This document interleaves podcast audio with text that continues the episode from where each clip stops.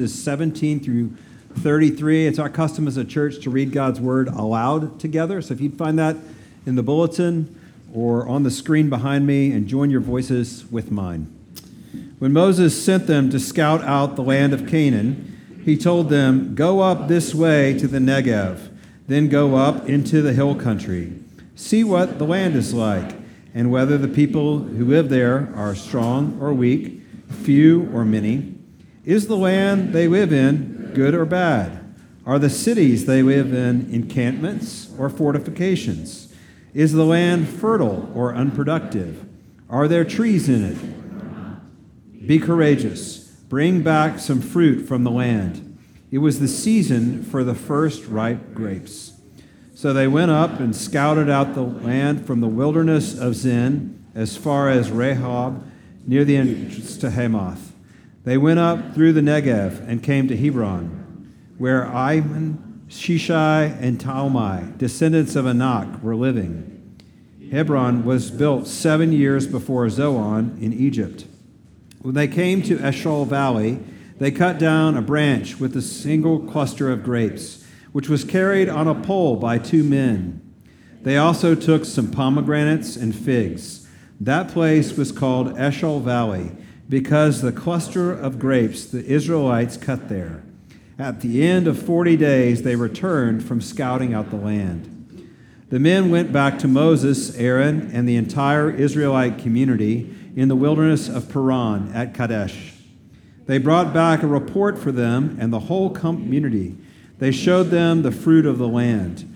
They reported to Moses, We went into the land where you sent us. Indeed, it is flowing with milk and honey, and here are some of its fruits. However, the people living in the are strong, and the cities are large and fortified. We also saw the descendants of Anak there. The Amalekites are living in the land of the Negev. The Hethites, Jebusites, and Amorites live in the hill country, and the Canaanites live by the sea along the Jordan. Then Caleb quieted the people in the presence of Moses and said, Let's go up now and take possession of the land, because we can certainly conquer it. But the men who had gone up with him responded, We can't attack the people because they are stronger than we. So they gave a negative report to the Israelites about the land they had scouted. The land we passed through to explore is one that devours its inhabitants, and all the people we saw in it are men of great size. We even saw the Nephilim there. The descendants of Anak come from the Nephilim. To ourselves, we seemed like grasshoppers, and we must have seen the same to them. This is the word of the Lord. Thanks be to God. There's a group called the Chapman Study Group that does sociological studies in the United States and its population, and they do these uh, studies on the fears that Americans are dealing with. And so in 20, um, in, in 2014, they did this study. They ranked their top 10 fears Americans are dealing with. And I want to just read them out for you briefly public speaking, bugs, uh, snakes, and other animals, heights, drowning blood and needles, claustrophobia, flying, strangers, zombies, and ghosts. So, top 10, right? Now, what's um, fascinating is the same study was done in 2022, and I want you to hear how different this list is. Corrupt government officials, people I love becoming seriously ill, Russia using nuclear weapons, the U.S. becoming involved in another world war pollution of drinking water, not having enough money for the future, ec- economic or financial collapse, pollution of oceans, rivers, and lakes, biological warfare, and public speaking. but I mean, is that sobering to you? That's really sobering to me. And what it tells us that we are people who are deeply afraid. There's a lot to be afraid of right now. And those, those fears have gone from like the kind of almost silly to the very concrete for us. This passage today is about fear. It's about fear versus one word we saw in the passage courage, being courageous. Notice I don't say fear versus faith because for Americans, we use the word faith to mean a, a whole host of different things from like the content of what we believe to trusting God and everything in the middle. So I want to really focus on fear versus courage. Here's my outline. If you take notes, mistrusting our meaning making. That's number one. Examining our expectations, number two, and flexing our faith. That's number three. So, so we pick up Numbers 13. Here's where we are. The people of God have been going through the desert, being led by the glory cloud of God. They left Egypt, and then they've gone to Mount Sinai, where they received the Ten Commandments. That's in the book of Exodus. They built the tabernacle, and now God has taken them right to the brink. They're right at the brink of the promised land, this land that God had said, I'm going to take you there. That's going to be your home. This is for you. And this is a, um, such an important moment. They're right there on the brink of the land, and God tells Moses, Go send out 12 spies to go and scout the land. And it's kind of funny how this reads, you know, see what kind of land it is. Is it a good land or is it a bad land? Are there any trees there? Are, what are the cities like? You know, it's, it's kind of the funny list of, and, and all, in all of this, the people of Israel are given an opportunity to evaluate. To evaluate, and they're not evaluating just the promise, the promise of God, the promised land, but we're going to see they're evaluating the promiser, God Himself. You know, we call the men that were sent out, sometimes we call them spies, but it's really kind of misleading. There's no like uh, being undercover in this. There's no like um, exotic, you know, not letting anybody know who they are. They're, they're really scouts. And they're going and checking out this land. And I, I like the word, though, scout or spy. Um, I mean, this isn't the same as the people who are sent to spy out Jericho, for example. But I like that because this is what we do all the time. We do a lot of scouting and a lot of spying out. Now, what, what do I mean by that? I mean, I mean that, like, you and I, we look at our future, we look at our circumstances, we, we think about what is to come, and we do a lot of, like, trying to figure out what the future is going to be like. Am I going to have what I need? Is God sufficient for that? What, what's coming down the pike for us? We do a lot of the same thing. And, and here's the basic lesson of the passage, just to show you all my cards. You know, the question is this Are, are we going to be people who look at the future and shrink back in fear or move forward in courage? That's really the question for us this morning. So the, the scouting party sets out, and verse 22 kind of sets up the scene. Now I want you to hear this. It says, and it was now the first of the grapes being harvested. And you, you almost hear the music go, dun, dun, dun, right? Because usually when the, in the Bible, when humans get the opportunity to evaluate God, or evaluate what God's up to, it doesn't go so well.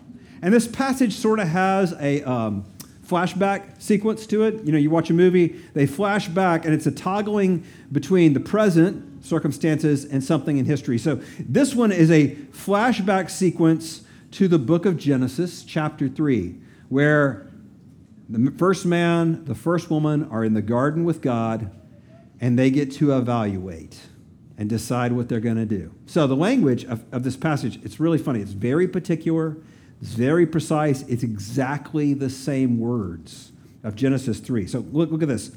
So Moses gives them the command this way See what the land is like. Go check it out. Is it desirable? The exact same words he's in Genesis 3, where the woman, she saw the fruit and she looked at it. She said, Oh, this is really desirable for gaining wisdom. Hear some of the tension? It's building. Second, they go to the Valley of Grapes. And literally it says um, Eshcol Valley just means grape clusters. It's like we say Napa, you know, oh, the grapes out there, right? Like, so this is what this, they go there and they cut down this enormous cluster of grapes, and it's so big they have to put it on a pole between them. And to this day, if you go to Israel, this is a picture of what's all over Jerusalem because this is the ad campaign for the Ministry of Tourism for Israel. Get it? Carrying a giant cluster of grapes. They're like, come on, y'all, come visit Israel, land flowing with milk and honey. And again, this is a, a, a return to eat, a question about we're going to trust God now, or are we not? We're going to repeat the same thing from Genesis 3 because here's what happened Genesis 3, they're told you can eat anything else in the garden, but don't eat this particular fruit And what results in them eating it is they have to leave the garden. Well, here we are, Numbers chapter 14, and it's like, uh, 13 and 14, it's like, so here's the fruit. Are you going to taste it and trust God and enter in the promised land? Or are you not going to trust God? So it's kind of the opposite. Eat the fruit and go in, eat the fruit and leave. That's kind of what's set up. Third, um, the other thing we see here is the spies collect not just the grapes, but they also collect two other fruits pomegranates and figs. Now, both of these are really, really important. Pomegranates are all over one particular thing in the Old Testament. You might know what it is? The, ta- the tabernacle. When they made the tabernacle, and then when they build the temple, one of the biggest decorations in that is pomegranates. And you're supposed to go like, aha. right? Oh. Because God had intended Eden to be the special place where they live with God, the tabernacle to be a place where they walk with God, the temple to be a place where they experience God, the promised land is going to be this place of blessing where they're with God. But will they be or not? And the figs, oh, we know about figs from Genesis chapter 3. What did the Adam and Eve take fig leaves and when they discover that they're naked after they fall, they use those to cover themselves. Again, we're supposed to, all these flashbacks. What are they going to do? Are they going to trust God this time or not?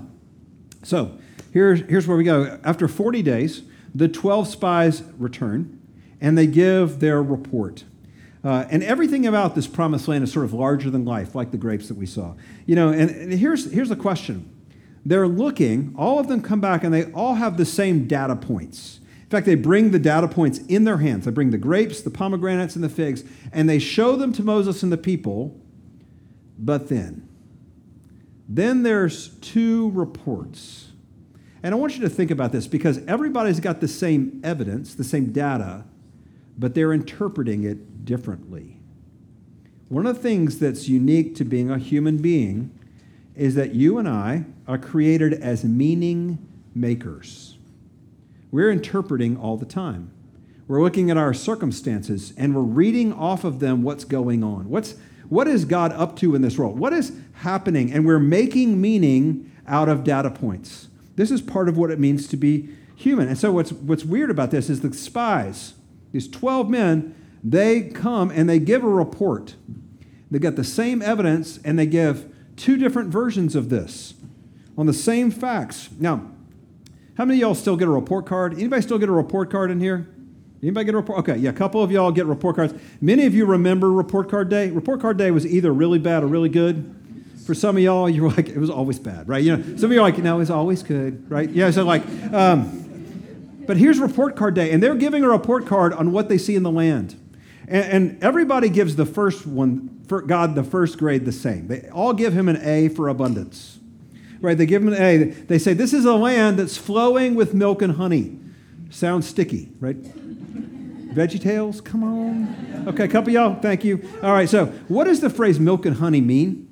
Why would they say? I mean, it's weird. We, nobody describes like that was a great restaurant flowing with milk and honey. But think about those phrases. Milk is a symbol of the abundance of cultivated land. You don't get milk unless you have pasture land that livestock can grow, or can, can, can um, eat on in a safe way and have the opportunity to produce milk in. And, and honey is the, a symbol of the abundance of wild land. It's a place that's filled with flowers where bees can collect nectar, right? So, what you have here is a picture of abundance and abundance. And whether you're a hunter gatherer or you're a farmer, you're going to do great in this land. That's what it means. So, A for abundance. But then the report cards change. The majority report gives God D's and F's. And here's how they go God gets an F for fortified cities. Cities are fortified. Now, think about this. They have with them in their company 600,000 plus fighting men. And yet we're scared of some fortified cities. Okay, all right. God gets a D for descendants. Did you read this? The descendants of Anak are there. Now, if you're a good Hebrew right now, y'all wouldn't be just sitting here. You'd be like, oh my. Because the descendants of Anak are named later in this passage. They're in the Nephilim. They're the giants of old. They're like, these people are enormous.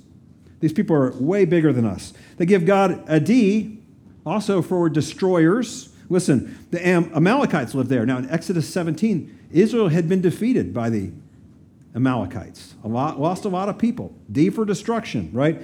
They give D a, uh, God a D for diminishing. Yeah, okay, hang in. I'm just trying to make all these work, okay? Um, because what they describe is we were like grasshoppers in their eyes. One writer, Chuck DeGroat, puts it this way. He said, This is the grasshopper effect. Because it's not like they went around and conducted person to person interviews. How do you see us? Are we bigger than you or smaller? They're not going around and they are projecting onto their enemies what they look like. This is a picture of their own fears. And they're projecting and saying, oh, we must have looked like grasshoppers to them. We're so diminished. Okay? A couple more grades. They give God a D for devouring. They said this land devours its inhabitants, it eats up people. Now they're holding in their, think about the, the craziness of this. They're holding in their hand giant grapes, pomegranates, figs, and they're saying, and yet, as good as this looks, the land eats its people. And finally, they give um, the 10 spies give God an F for father. I mean, what a bad father that he would want to send them into this place. And yes, there's a minority report. So Caleb, who, man, he is the hero of the book of Numbers, uh, he stands up and he gives the people the William Wallace speech, you know, the St. Crispin's Day, Henry IV. Nobody. Okay. I'm all by myself up here. Okay, thank you. Right? Okay. Uh, the Animal House speech, like, we can do this, y'all. You know, like, let's go. Did you see what God did in Egypt? God kicked some Egyptian butt. God, we can do this. And what happens? They vote him down. Why? What, what do we learn? That all, why are there two report cards? A good one and a bad one? Because they are, we're meaning makers. We look at evidence, and we're not aware that we do this, but we regularly think we see the data points and we respond. But that's not exactly how it goes down. This is what really happens in life. We see the data points, we interpret, we make meaning out of what we read, and then we respond. And we need to have a little bit of a pause to realize that we are actively involved in interpreting all the time, in examining and interpreting. We're meaning makers. This is why some of them look at the land and they see gift, provision, and more than enough, and others look at the land, they see giants, destruction, and death. Because they're making meaning, they're interpreting what's going on. You know, I remember um, we do this all the time. I remember talking to a, a friend of mine, Robert Chong, who's a counselor in Louisville, Kentucky, and he had a really particularly difficult case of a woman with crippling fear.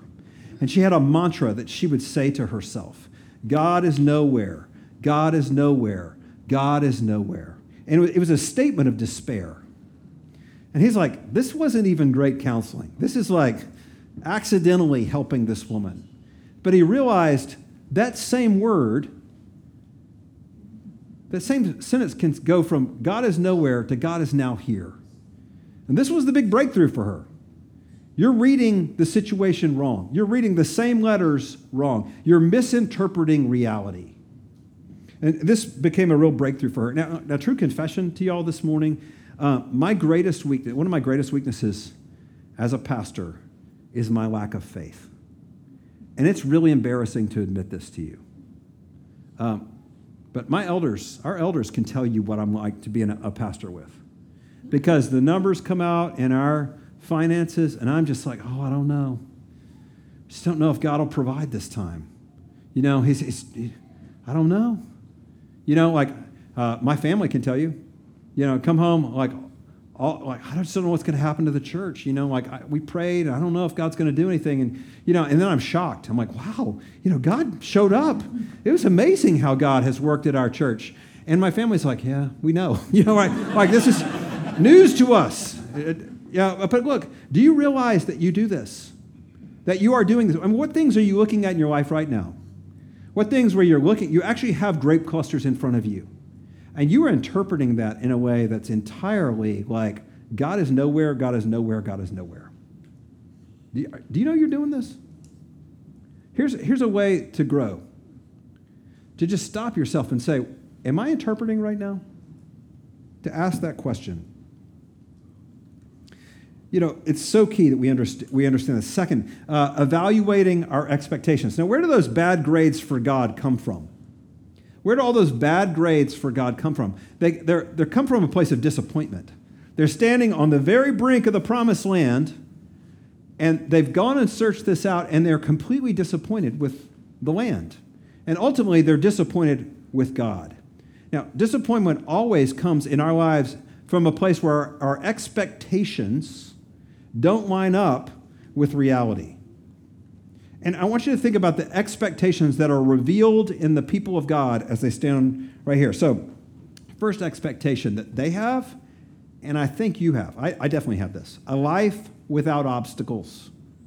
Right? When Israel was on the brink of the promised land, they expected we're going to go to a land without any obstacles. The desert, where we've been for over a year now, wandering around, has been only obstacles. Remember when we started this series, I showed you all the pictures of the wilderness, this uninhabitable land that's all obstacles, all hardship. And now they're entering the they're about to enter the promised land. They're like, wait, wait, wait. We thought obstacles are over, God. This is like us. Paul Tripp writes this we want, we want a life without obstacles. We want kids that are self parenting. We believe that God actually made a mistake in marriage, that sanctification was supposed to be completed before marriage and not during it. We want fully glorified people in our lives. I want a wife who thinks I'm summarily wonderful, who agrees with me that I'm always right, who respects my every word. I want a wife that's free from suffering and obstacles. I want no financial problems. Very few of us wake up in the morning and they're like, God, I know that suffering is one of your best tools for making me into the image of Christ. Would you send a little of that my way this week? Because that would be really helpful. I really, really want that. No, what do we want? We want no obstacles. And it doesn't take much to ruin my day, and I'm betting your day. Flat tire, that'll do it. Right? Because we don't believe that God is up to anything in those obstacles. The reality is, God wants obstacles in your life for important reasons. I want you to hear this from me. I say this in love. God wants obstacles in your life for important reasons. These obstacles are one of His primary tools for completing His work in your life. This is what He's up to.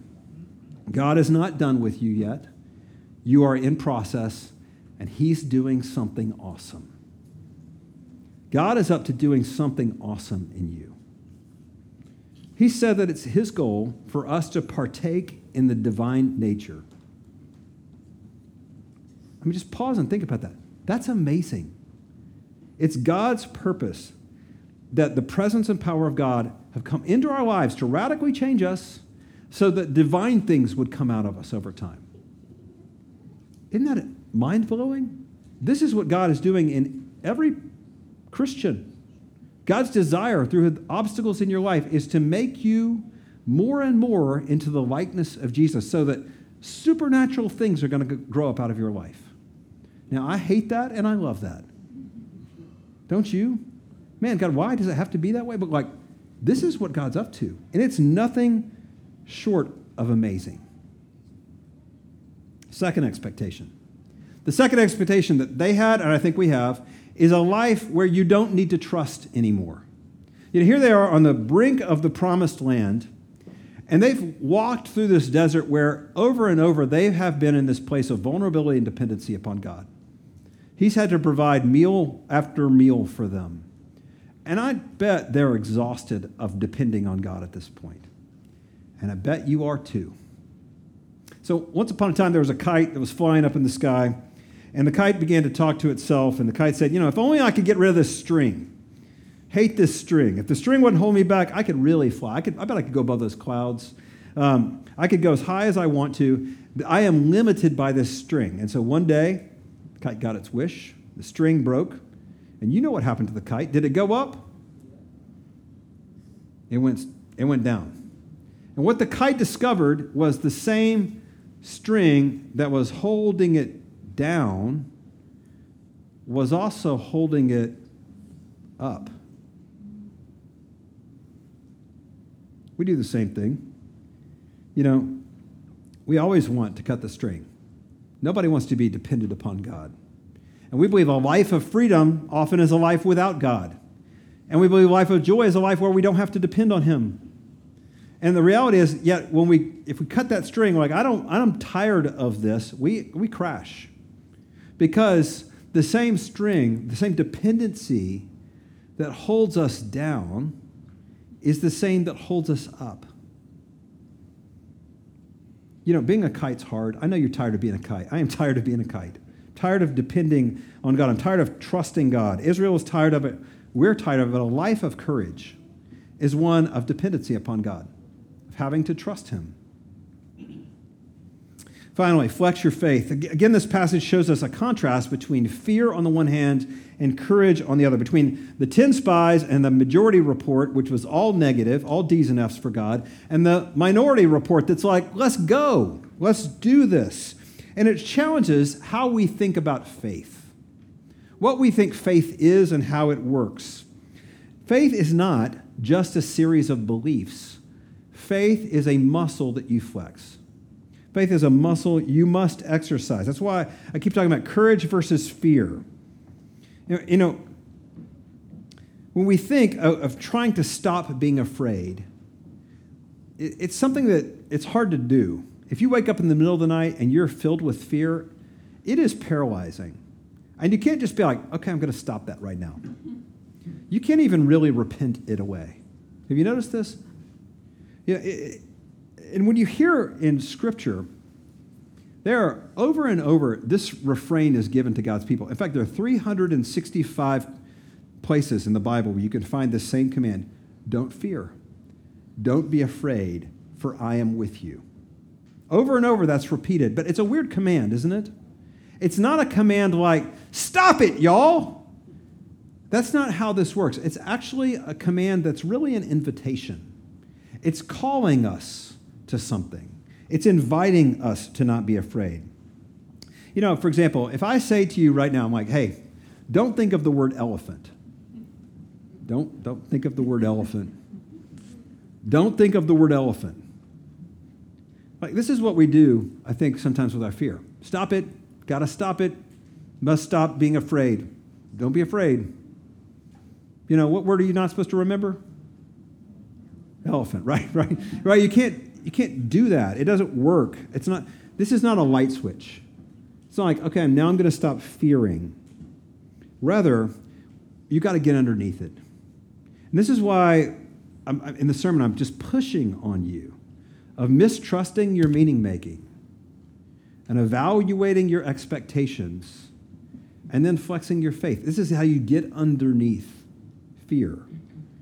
The great preacher from London, D. Martyn Lloyd-Jones, this, he did an incredible sermon on fear, and I've never forgotten this one. It, it was, he was talking about that moment where Jesus is in the boat with his disciples. And if you remember, lots of the disciples had been fishermen formerly. They're on the Sea of Galilee.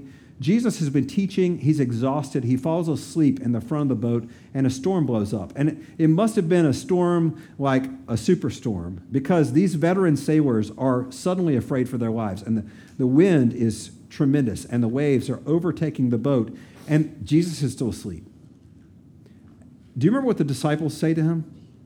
Wake up. Like, don't you care if I drowned? Don't you care if we die? And, and Jesus wakes up and he calms the sea and he calms the storm and he turns to them and says something that's really shocking and really challenging to the way that Americans look at faith. He says, Do not fear. Where is your faith? Do not be afraid. Where is your faith? Here's Jesus. He's with them in the boat and he asks him a question which challenges the way we think about faith. Because Jesus doesn't say, Oh, I'm sorry. You need some faith? You know, like zap you with faith. Here you go. What, what does Jesus do? He, he says, You have faith. Why didn't you use it? You've watched me teach. You've seen me feed the 5,000. You've watched me perform miracles. You've watched me raise the dead. I've been with you every step of the way. I love you. I've saved you, and I'm going to save you. Where is your faith? It's like, did you put it somewhere? You leave it at home? Is it under your pillow? You know, because faith, this is why I'm saying flex your faith. Like, mm, you know, I gotta, I'm working this out. Because faith is, in this sense, courage is active. It's not passive. It's not resignation. It's actively remembering who God is and what God has done. This is why in Numbers chapter 14, verse 22, God tells the people, You saw my glory and what I did in Egypt. He's telling the, these, his people, like, You don't believe? You saw what I have done. You need to take what you've seen of me and apply it in your present. Flex your faith, exercise it now. You know, if we can win the Super Bowl, why do you think that playing the local high school football team is going to be hard? Remember, faith is not resignation. It's not, oh, well, guess this is what's going to happen. It's taking what you know about God, it's active, and applying it. Fear is an absence of thinking, fear is passive. Fear, fear is uh, giving in to the data points and your interpretation and your expectations. In Numbers 14, again, Caleb argues with the people. Now, Caleb is the hero of this book. You know, what's funny about Caleb is his name means dog in Hebrew.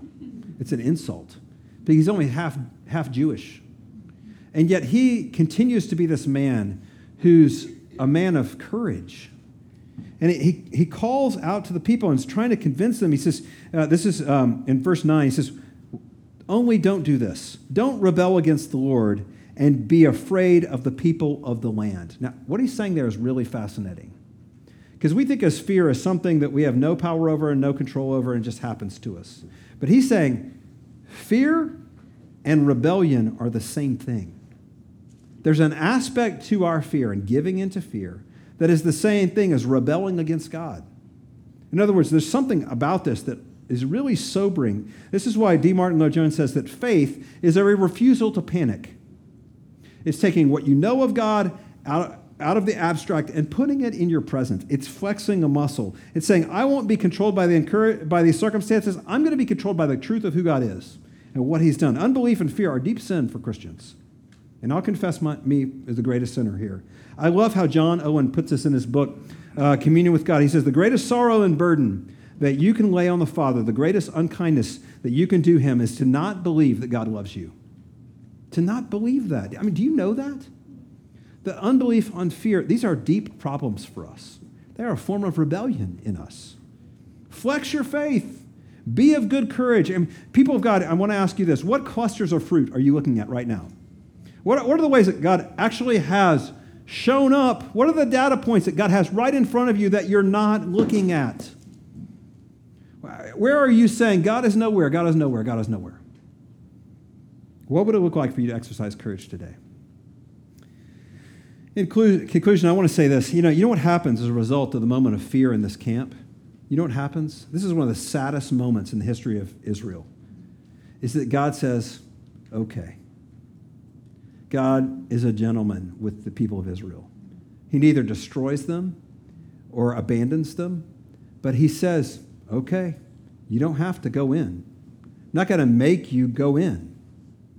So for 40 years, one for each day that you spies were scouting out the land, you're going to remain outside the promised land. You're going to remain wandering in the desert for 40 years until this whole generation dies off, and we'll see if the kids will trust God and if they'll believe Him and go in. It's so sad. And, you know, it didn't have to be this way. It doesn't have to be this way. And this morning, I want to just tell you again God is inviting you to a place of courage. I don't know what you're dealing with. For many of you, we, are facing a lot of heavy things. And like I read those list of fears, there's a lot to be afraid of. I don't want to pretend and say there's nothing to be afraid of. No, that we're grown ups. There's a lot to be afraid of. But there's an invitation this morning to courage, to trust in God. You know, one thing that makes courage work is community. Now, this is an example here of how uh, discouragement and fear can also spread through a community. But courage really thrives in a community. We were first married, we lived in Florida, outside Orlando, and our backyard was filled with ant hills. And these were not like North Carolina nice little black ants that just want sugar water and, you know, uh, maybe to eat your, eat your wood on your, your deck, but these were red ants. You ever stepped on a red ant? You ever gotten bitten by a red ant? It hurts. I mean, you know, like a red ant, it's not going to kill you, it's not going to ruin your day, but a little red ant, it, it's insignificant. You can smush it, but it has an impact. Um, but a lot of, if you step on a on the ant hill, then all, all his brothers and sisters come out. And you'll know real quick. I mean, it hurts.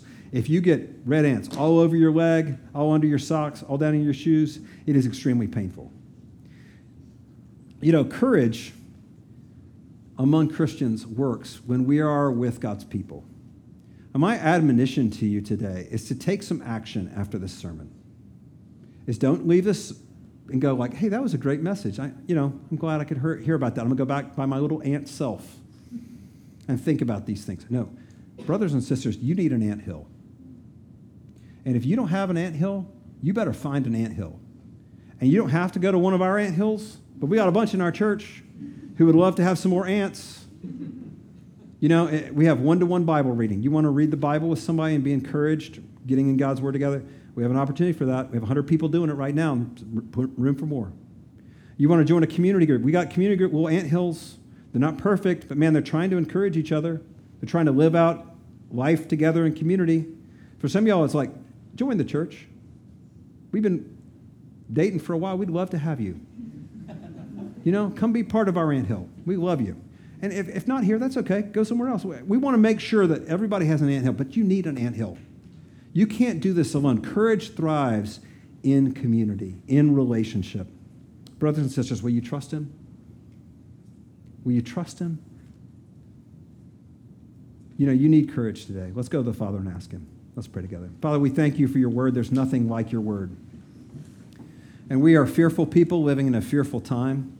And there's plenty for us to be honestly fearful about. And Lord, yet we thank you that you are with us. Your spirit is in us.